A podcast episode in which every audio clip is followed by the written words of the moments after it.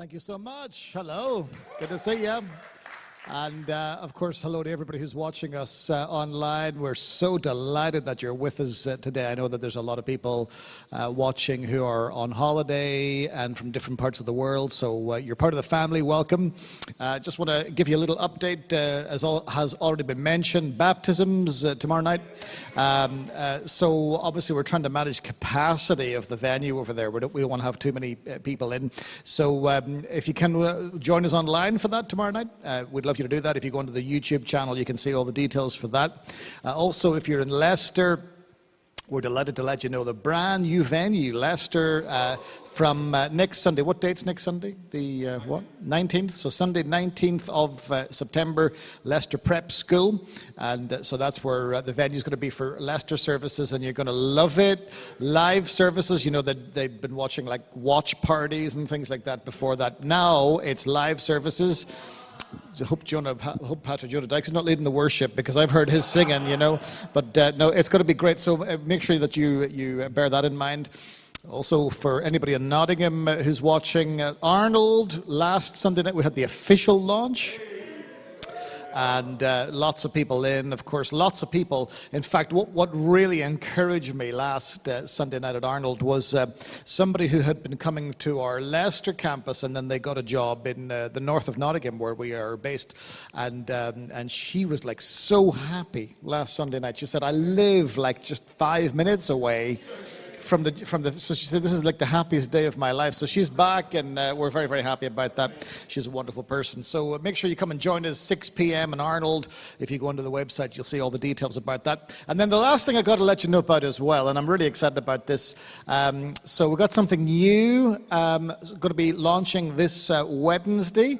The toddcast. The toddcast I think that's a really cool name, don't you? The Toddcast.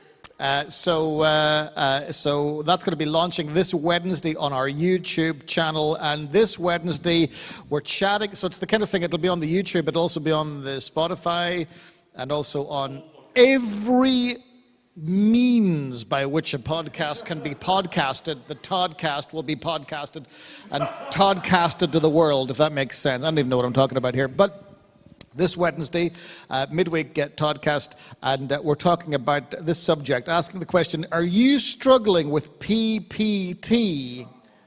See, somebody says, well, What's PPT? What's that? Post pandemic trauma. We're going to be talking about that because uh, this is the big uh, like thing that nobody's talking about, and I think we need to talk about it. So, like, we have come out of the weirdest 18 months ever. So, we want to really like uh, think about uh, the impact of the pandemic and how we can emerge from this with, uh, you know, good mental health and good physical health and so on. So that's uh, Wednesday. Keep an eye on the YouTube channel and you can find out all about that. Over the next three weeks, I'm going to be talking to you about uh, this on this sermon series theme: United We Stand. United We Stand. That's the theme. And this week I want to talk on the sub theme I choose, and I'll explain that in a moment. Now, this teaching series over the next three weeks about unity uh, is not born out of some kind of crisis. You know, uh, you always know that some old pastors on maneuvers you know, when they strike up a teaching series on unity, and all the seasoned members of church think so. One or two divisions going on in that church then, so that's the reason why they're talking about that. Well, I'm pleased to let you know there's a wonderful sense of unity actually in the Junction Church. There has been for a very long time, and we're very delighted to see what God's doing. So this is not addressing uh, like a crisis. This this is talking about principle actually. And this is talking about something that I believe the Bible really wants us to understand the heart of God about. This is conviction rather than crisis. I think it's very important for us to understand as well that we have an enemy. Uh, and the enemy, he is a divider. You always know that the enemy is at work because the enemy brings division. That's what the enemy does. Um, and uh, so we, we must always be alert to what the enemy is trying to do. I think what often the enemy of our soul tries to do is that he tries to use even trivial things to cause like major uh, divisions. in people's lives. Things that don't really matter that much in the end. I've heard about churches being like divided because uh, one group of people wanted the piano over here, and then one, pe- one group of people wanted the piano over here, and so this caused a great uh, church division. And I thought, well, just wreck the piano, you know, sell it on the eBay, you know, that'd be did more good because really we can do better than that, and we've got to be alert to what the enemy's trying to do. I think um, in the past 18 months, there has been a post traumatic trauma, PTT. We're going to talk about that on, uh, on Wednesday. But I, I, think that there is an impact of that. We'll talk more about this. Um, and um, for example, a lot of people who are involved in customer service uh, jobs um, are noticing increasing levels of irritability with people. People are losing their temper over this and that and the other thing much more quickly than what they would have lost it before the pandemic. And we've got, to be, we've got to be careful of that. Again, check your own heart on that. Are you irritable? Now, I, I can be very irritable when I'm on the road, especially not fa- I don't mind fast drivers, it's slow drivers that really wind me up. So I've got to watch that. Uh, but, uh, you know, the thing is with the grace of God, and here's the deal if you don't, uh, if you receive it, I'm talking about the grace of God now, if you receive it, but you don't extend it to others, then effectively you nullify the grace of God in your own life. Serious thought. That's a big statement, Pastor Rod. You have chapter and verse for that? Yep, I do.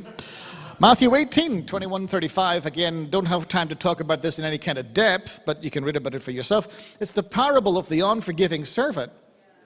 He was forgiven much personally, but then he refused to forgive somebody else. And of course, God's message and all of that is really he nullified the grace of God in his own life. 1 Corinthians 11, another famous passage, it's all to do with communion and how we should prepare our hearts when we come to the table of the Lord.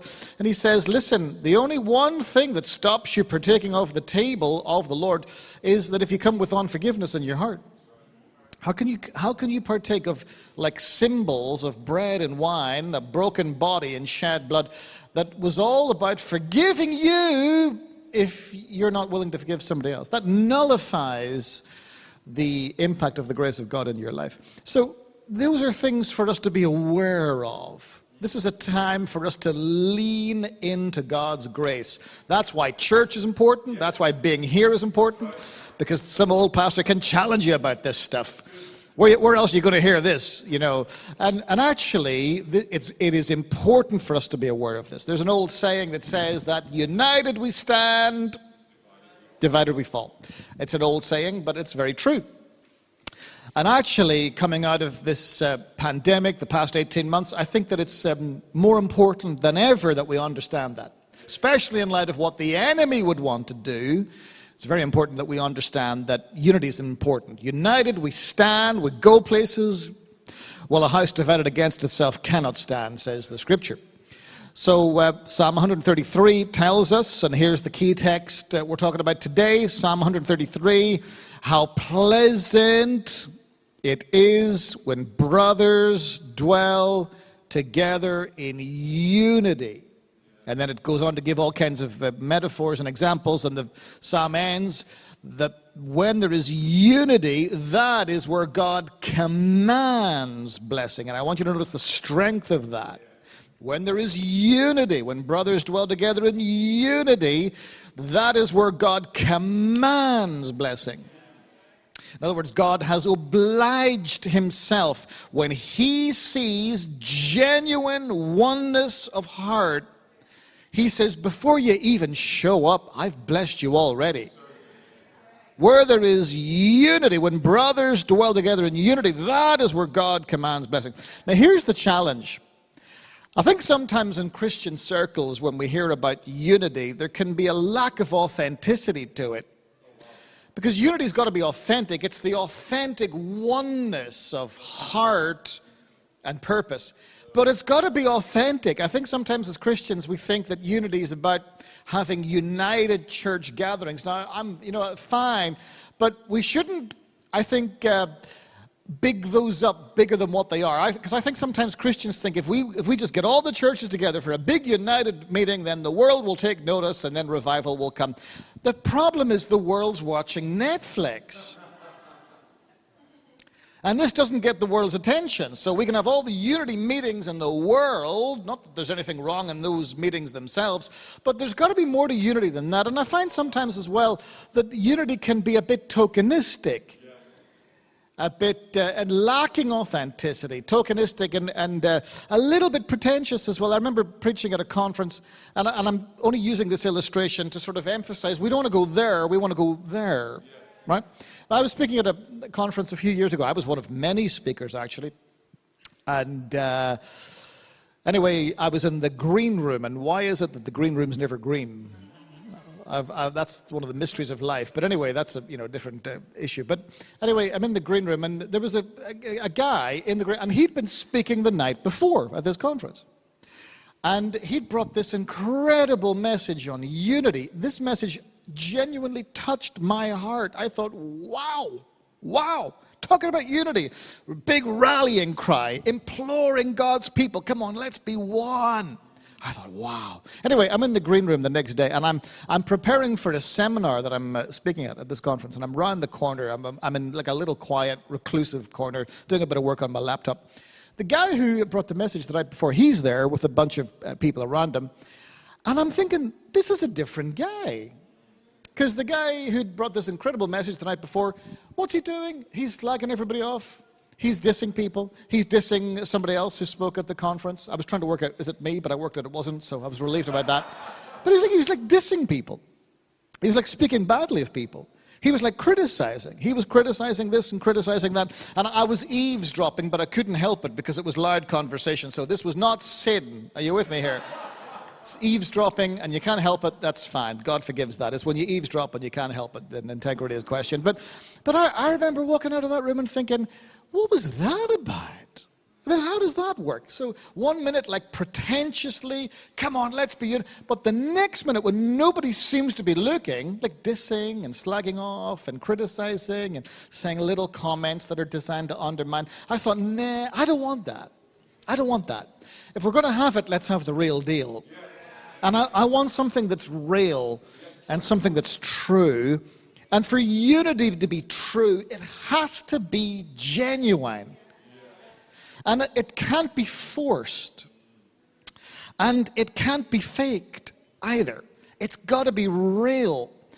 I think that if I've emerged from this pandemic with anything, I think that I've emerged with a greater conviction in my own heart than ever before of the need for real, deal, genuine unity of heart unity of purpose. What is it going to do? It's going to protect us from the schemes of the devil. That's who we're sending a message to. The, wor- the world doesn't, really care that much. I tell you who does care. The enemy of our souls really cares because he knows the power when God's people stand together. Psalm 133, look at that. How pleasant it is when brothers dwell together in unity. And brothers there by the way, brothers is not, it, it's not really getting at the idea of gender. Brothers and sisters. But actually, it's, it's not even getting at the idea of biology either. This is, not a, this is not to do with biological brothers. The idea here is when the family of God, in other words, we're not necessarily biologically linked. The only thing that links us is the blood of Jesus Christ in a New Testament uh, sense. So when the family of God, how pleasant it is when the family of God are together in unity, when the people who should be together actually genuinely are together, there's great blessing that flows there. God commands blessing. What an amazing thought. Well, unity is more than an event that we attend, it's a culture we carry. Unity is not an event, it's a culture, and I want us to get that. And this has implications for your home life, for your family life, for your marriage, for your friendships. This is about a heart thing. And culture needs to be carried in our hearts. So, what does that mean? It means that I can't control what other people say and what other people do and how other people behave. I learned that a long time ago as a pastor. And I'm so glad I learned that lesson. Uh, I, the idea of controlling leadership just doesn't work anyway. There's no such thing. It doesn't work. People are people. So the idea of trying to control people is the most futile attempt on the planet. So unity can't be forced. Unity can't be like hoisted and foisted on people. No, no, no, no, no. Unity is something that only we can example and model ourselves. I can't control what people say. I can't control how other people behave. I can't control what other people do. But I can control what I say. And I can control what I do. And I can control how I conduct myself in my life. And so, therefore, the challenge for me and for every one of us as individuals is how can I live in a way that is genuine, that is real, and that actually examples to others how we can actually live as one and, and, and be unified. This applies in home life, in church life, in office life, wherever uh, you can think about it. So you can't control others, but you can control yourself. You can't control what anybody else says, but you can control what you say. So, how can you as an individual live in a way that is genuinely conducive to bringing unity. Because you want to bring unity in your family, right? You want to bring unity in your relationships, right? You want to bring unity in your friendships. So, what do we need to do and say, and how do we need to conduct ourselves that is, that is going to be conducive to unity? Well, I've got 10 things that I want to share with you. And these are very personal. These are 10 choices that I've made after 18 months of a global pandemic. And let's say if they hit home with you, and let's say if they challenge you as well. Here's 10 choices that I've made because I, I want to be a good example. And I, I, I want to be a guy who, who brings a sense of unity everywhere I go. So here's 10 choices I've made. And you'll see them on the screen for everybody watching. And for everybody in the room, you should see them on the screen behind me there as well. Number one, 10 choices. Number one, I choose to speak well of others not gossip about them. I choose to speak well. I choose to look for the good rather than look for the bad. I, I choose to, to latch on to anything that is worth latching on to that's good. My old grandfather used to say to me, Listen, if there's 99% about a person's life that's wrong, focus on the 1% that's right. And then I'd say to him, and what if it's 100% wrong? He said, then make something up. So I'm going to focus on the good stuff and I'm going to choose to speak well. It's not, it's not necessarily a reflection of them, it's a reflection of my heart towards them. That's the issue. So I'm going to speak well of people. I'm not going to gossip. Gossip's an awful thing, by the way, isn't it? Have you ever walked into an, an atmosphere that's just full of gossip? And you, you can always tell, people, smart people can tell because, um, you know, you walk out of the room and you, you just, you get, a, you get a vibe, you get a sense, oh my word. And then you walk back into the room and one of two things happens. Number one, either the conversation stops or number two, the, con- the conversation has just started, and you know they've just started that because I've walked into the room, so they're changing the subject. Because if, if I'd been out, it should have been more progressed than that. Okay, you can get paranoid about these things, but the point is, gossip's awful. And I know that you get gossip at work, and you get gossip at school, and you get gossip in the office, and you get gossip even in family life. But you know, as Christians, I, I want us to dare, like, to change that. And I want us to dare to believe that instead of gossip, instead of speaking badly of people, we're going to choose to speak well. I want this to be a safe place. I want people to know that when you walk out of the room when I'm there, I'm not going to dish you. I'm going to have your back. And if I hear somebody dissing you, I'm going to, I'm going to latch on to the good stuff that I know about you. Remember, somebody did that years ago at the Junction Church. They wanted to diss like one of the, somebody who was a part of our church. And I said, no, no, no, no. This is, a, this is a good person, good person who serves God. Yeah, got quirks and irks and like everybody else, but don't we all? But they, but they love Jesus, and, and, and, I'm, I'm, and I love this person. And I think that that's the thing, you know, when people know that you speak well of others, they, you, they, they trust you. They know, hang on, nothing can get through you, can it? And more importantly of all, the devil knows, I can't get anything through you, can I? You really annoy me, and you want to really annoy the devil. So speak well. Number one, you want to be conducive to a culture of unity in your home life and your family life and church life. Speak well of people. Get yourself into the habit. You know what some people need to do? You need to, you need to go through a, a season of fasting. Yeah, but I'm not talking about food fasting. You can eat as much as you want. I'm just talking about fasting being negative. Just fast. Just fast being negative. You're not allowed to be negative tomorrow. Monday morning, you wake up, not allowed to be negative I'm not, I'm not allowed to. I'm fasting being negative. It's going to big up the good stuff. Watch the difference it makes in your life. I dare, I dare somebody to try that. Okay, let's move on to the next point. Number two, here's another choice I've made. I'm choosing to believe the best, not the worst. That's a choice. Again, that's conducive to unity. I choose to believe the best. What does that do? It builds trust. But if I choose to believe the worst about this and that and the other thing, and I choose to believe the worst about people, what does that do? Creates suspicion. And there's a big uh, misunderstanding in the Christian world between discernment and suspicion. I operate in the gift of discernment. No, you don't. You're just a suspicious, carnal idiot. Speaking English? You, you couldn't discern your way out of a paper bag. You have no discernment going on. You're a conspiracy theorist. You love the idea of the little bit of power because you feel different, but you're as carnal as it gets. You with me? So there's a massive difference. And by the way, it is not discerning of people. Let's, let's get a little bit of theology correct here. Gifts of the Spirit. It is discerning of spirits not discerning of people. You see, it knows what spirit is at work, whereas suspicion is a culture. And it's an awful culture, and the Holy Spirit hates it. Holy Spirit's like a dove, and when he sees God's people acting in a suspicious way, he, un- he knows there's no faith going on there. All it is is suspicion. Whereas what I want to do is I want to believe the best of people. Even if uh, somebody messes up, I'm going to choose to believe the best. I'm going to choose to believe the best. I've done this numerous times in my life. It doesn't mean that every person ends up being successful. Some people make mistakes and they pay a very long price for it. But I've also seen great examples of just continuing to believe in people, even when they mess it up.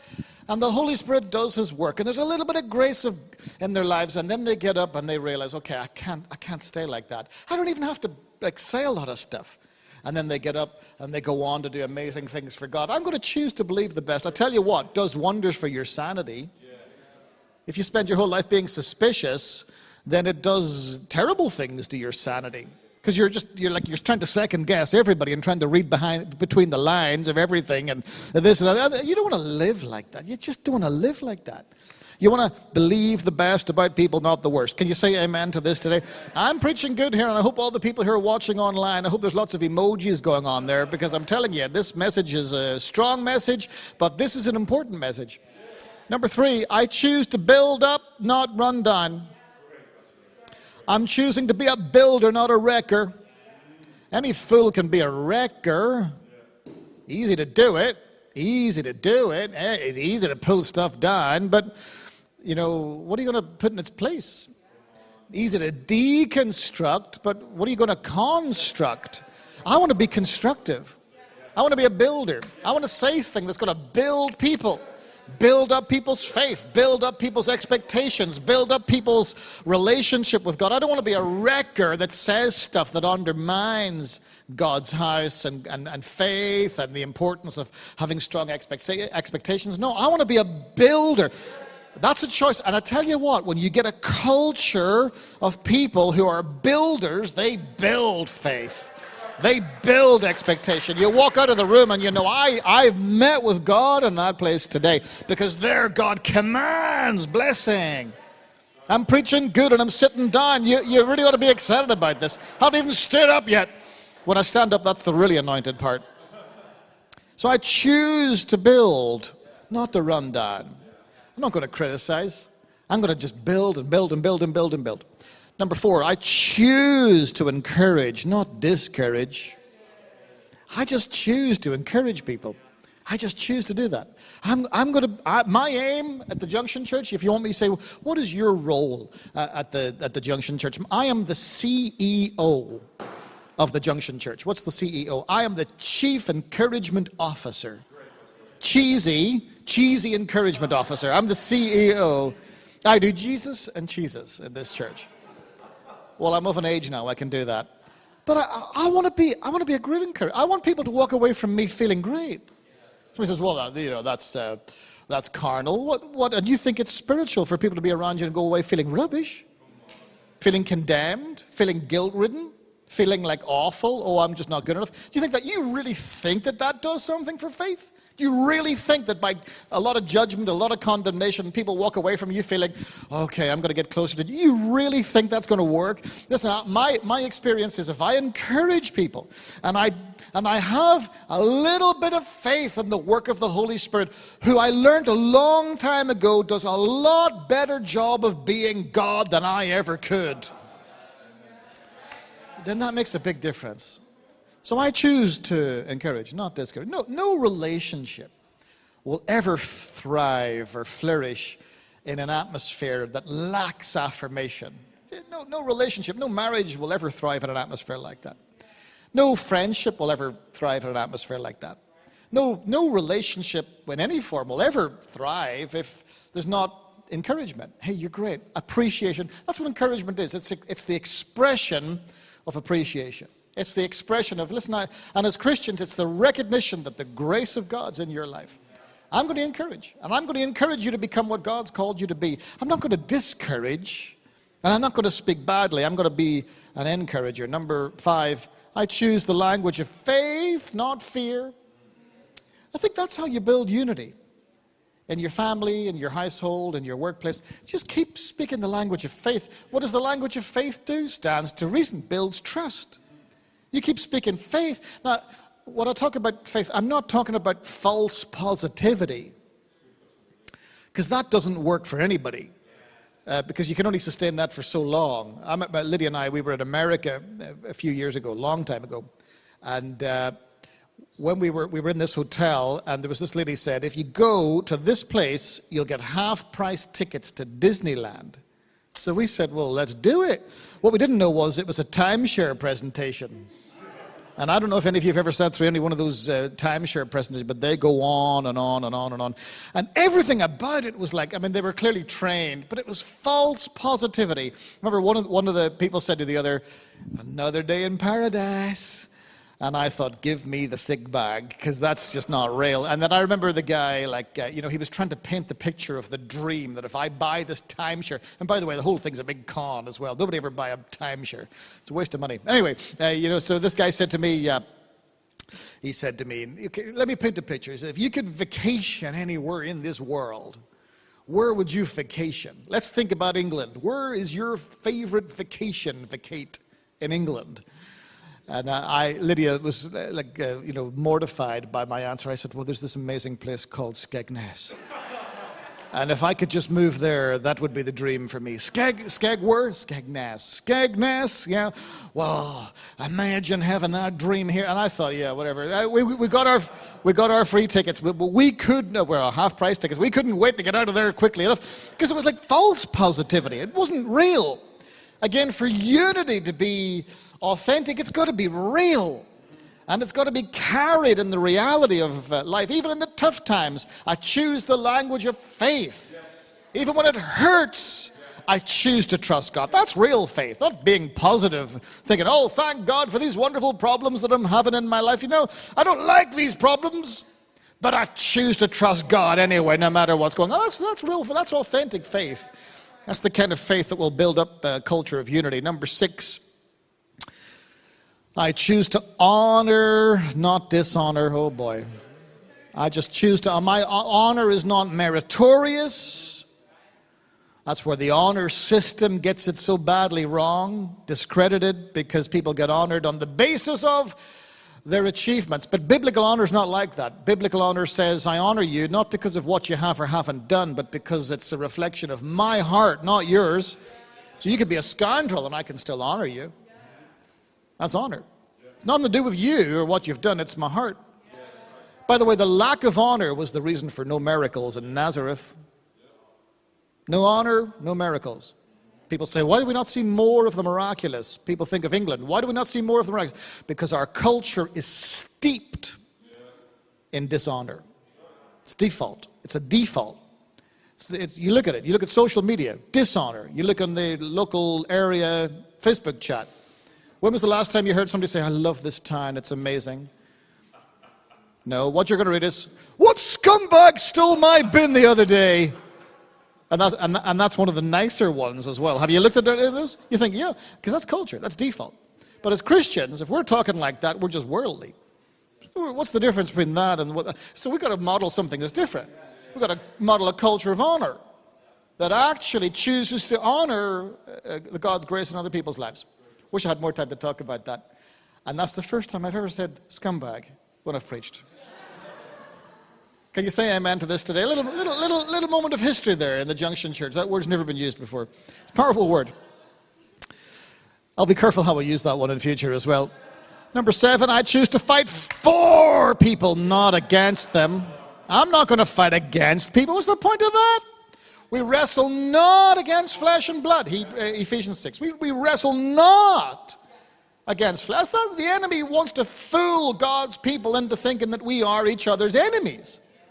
But Paul says we wrestle not against flesh and blood, but against principalities and powers, the rulers of this uh, terrible world, this sinful world in which we're living in. No, I'm going to fight for people. I'm going to fight for people. I'm fighting. I'm fighting. I'm Irish. I'm going to fight for a generation. I remember when you came in, when Fraser Bolton came into this, I, I thought, I'm going to fight. You with me? I'm going to fight for the scoundrel. I'm going to fight for the guy. I'm going to fight for people. I am not going to fight against people. I'm not going to fight against the system. I'm going to fight for people. I'm going to fight for, for God to do amazing things. And that's a culture of unity. When we're all fighting for, and it's a positive fight in that sense, not a negative one, boy, the enemy hates that. Number eight, I choose hope, not cynicism. I choose hope. I choose not to be cynical even uh, in the disappointments of life, I choose not to be cynical. I choose hope. Even if it didn't go right there, well, God's good. That's my theology. God is good. If you want to sum up Roy Todd's theology, God is good all the time. And all the time, God is good. Just because God is good all the time doesn't mean life is good all the time.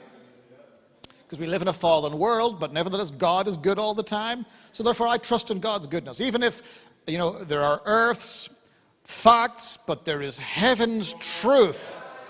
And there's something always higher than the facts. It's called the truth. And God is good all the time. And I'm choosing hope, not cynicism. Nine, oh boy, I wish I had more time to talk on this one. I choose forgiveness, not offense. You want to live in unity? You want to live at one and have a genuine oneness? Then I'm going to live in forgiveness. I'm not going to live in offense with offense. I'm not going to live like with an offended heart. I'm going to break the power that offense tries to gain over my life. I, I could now tell you, as I'm sure many of us could, tell, I could tell you stories as a pastor, how often I've been offended. I mean, uh, people making all kinds of personal comments in the past. And, uh, you know, people say, uh, uh, you know, ministry's easy and, uh, you know, you don't really understand real life. I tell you, some of the things, if I, if I were to write a book and, I, and tell you the stories, you know, you would probably wouldn't even be surprised because you know about it already. But you know what? I'm, I'm making a decision in my heart. I'm not going to live with an offended heart. I'm not going to live like that. Not doing it. I'm going to live in, in God's forgiveness. And I'm, I'm going to, I've received it. I'm going to, I'm going to extend it. I'm, going to, I'm, I'm not going to excuse bad behavior. Forgiving is not about excusing poor behavior. There are, some, there are some behavior patterns you need to get away from, especially if they're toxic. So I'm not talking about excusing bad behavior. When Jesus said, Father, forgive them, for they know not what they do, what, he was not saying, Father, excuse them. He wasn't saying that. He wasn't, when he said, Father, forgive them, he wasn't actually talking about them. He was saying, Here's my heart. No matter what's going on in their heart, here's my heart. They haven't even got a clue what they're doing, but I know what my heart's like. Father, forgive them. Because they don't know what they're doing. This is my heart, forgiveness on the cross. And that's what happens when the grace of God gets an impact, makes an impact on your life. You don't live in the offense. No, you live in God's forgiveness. And number 10, finally, done. Number 10, I choose to be more generous, not less. No matter how disappointing life is, no matter what's going on around me, I'm not going to batten down the hatches and like uh, you know keep on and hold on to what's mine. I remember you know when the pandemic broke, uh, or what's the word broke, or was unleashed, started, hit, whatever the word is. Give us the word online there, whatever it is. And uh, we had a choice as a church. We had a choice. We, we had to make a choice. What are we going to do? So we, we did online at that time because we weren't allowed to meet. As, uh, but what are we going to do? And, and we made a decision. God challenged us be generous. During all of this, be generous. So that's exactly what we did. As a church, we sought to be generous, not to hold back and think, right, we don't know how, what the financial situation is going to be, so let's hold on to everything we've got and not give anything away to anybody. Let's just observe it, and then maybe in 18 months we'll look at uh, giving. But we thought, no, let's do it now. Step of faith. So we began to support people. We supported NHS workers. We supported families that were in need. We uh, give uh, care packages to, uh, you know, to care homes. Uh, we, uh, we gave to 15 different schools, supported thousands of kids with well-being packs, plus a whole bunch of other stuff behind the scenes. We've just started All Stars which is like a stay and play thing. It's so inexpensive that mom, moms and dads can make it there. Uh, and it was packed out, by the way, the last Friday. Statement of generosity. We're not here to make a lot of money, we're here to bless you. And that's the kingdom. That's, that's how you get a culture of unity in your home, to be generous. Be generous with what you've got. With your money, yep, yep. Be generous, but also with your words with your actions, with your deeds. So, in bringing this message to an end, and I hope that it's meant something to you today, I want to encourage you remember, unity is not an event, it's a culture that you carry. Be the example that you want other people to follow. You be the example. Don't look for another example. You be the example. Watch out for the little foxes that spoil the vine, careless words thoughtless words. You say a little careless word, it undermines somebody, it criticizes, and it's totally out of proportion. Most of the time, that's the, that's the challenge with criticism. It's not that it's not valid, but it's disproportionate. Like, what about all the good stuff that's going on? Why, why is that little bit of criticism so disproportionate? Why is it that I only ever hear criticism? Where's, where, where, when have you ever spoken encouragement? When has an email ever come through saying, This is amazing what God's doing? Why are we so quick to send emails of complaint instead of emails of encouragement? What about just a genuine encouragement to people? If we got that kind of culture going on, we wouldn't just change Lifford, we'd change the world. Revival's really easy.